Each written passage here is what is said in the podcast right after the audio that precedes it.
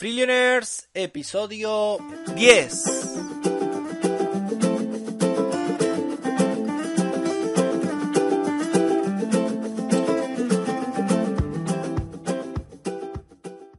Muy buenas, ¿qué tal? ¿Cómo estás? Bienvenido, bienvenida de nuevo al podcast Freelioners, el programa donde ya sabes hablamos de ideas, de negocios, desarrollos de empresas, noticias empresariales de últimos momentos y todo lo relacionado en definitiva con el mundo de los negocios. Mi nombre es Lautaro, soy emprendedor y empresario y hoy vamos a hablar en este episodio número 11 de el paraíso fiscal Delaware, el lugar donde hay más empresas que personas, así como lo escuchas. Así que vamos al episodio de hoy que va a estar muy interesante.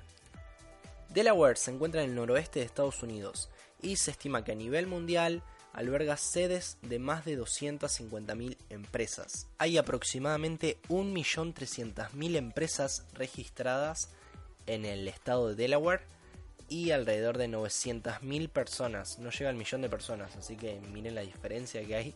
Hay mucha más, muchísimas más empresas que cantidad de personas, cantidad de ciudadanos en este en este estado de Delaware. Imagínense qué potencial que tiene este, este paraíso para las sociedades limitadas, para las SA, para las compañías, porque permiten de cierta manera una exención de impuestos.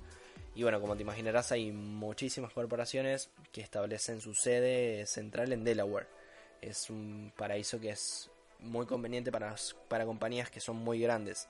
Y acá dejo un dato que se hizo un estudio que el, el 58% de las empresas de Fortune 500, Fortune 500, tienen sede en Delaware. O sea, con ese dato ya, ya nos damos cuenta el gran potencial que tienen. Más de la mitad de las empresas del Fortune 500 están tienen su sede en Delaware. Vamos con las ventajas fiscales.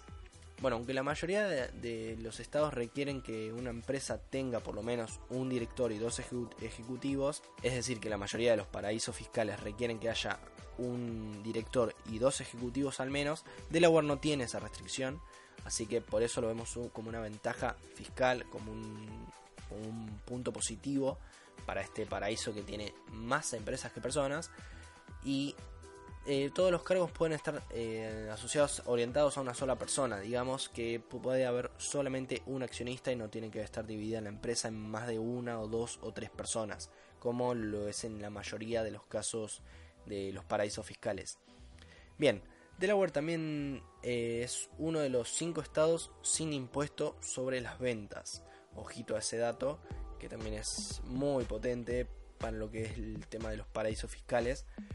Eh, obviamente estamos hablando para compañías que son muy grandes, para compañías que facturan mucho y les es eh, notable o rendible la diferencia con respecto a, lo, a, estar tributando un país que tiene una carga fiscal alta, un esfuerzo fiscal alto, con la diferencia de estar tributando en países o estados que son paraísos fiscales. Obviamente que esto también atrae inversión al país, atrae nuevas empresas, trae, bueno, obviamente va a generar empleo y, y genera mucho crecimiento en la economía. Bien, vamos con otro dato. El impuesto sobre la renta de las personas físicas es progresivo y va del 2,2% al 5,55%. Esto lo estoy leyendo. Y bueno, para los ingresos inferiores a 60.000 euros y 5,95 para los ingresos superiores a esa cantidad. Volvemos a lo mismo. Acá tenemos un impuesto de la renta bastante pequeño para lo que es eh, en comparativa con países que tienen un esfuerzo fiscal grande. Así que, bueno, sin más, vamos a dejar este episodio por acá. Quería traerle este dato de que Delaware tiene más empresas que ciudadanos. Me pareció interesante y bueno, un poco distinto a lo que venimos haciendo en el podcast, un poco más corto también, así que espero que te guste. Si te gustó te pido que me dejes tus valoraciones en iTunes, Evox, Spotify o desde la plataforma desde la cual me escuches. Un saludo familia, un abrazo enorme y hasta el próximo episodio.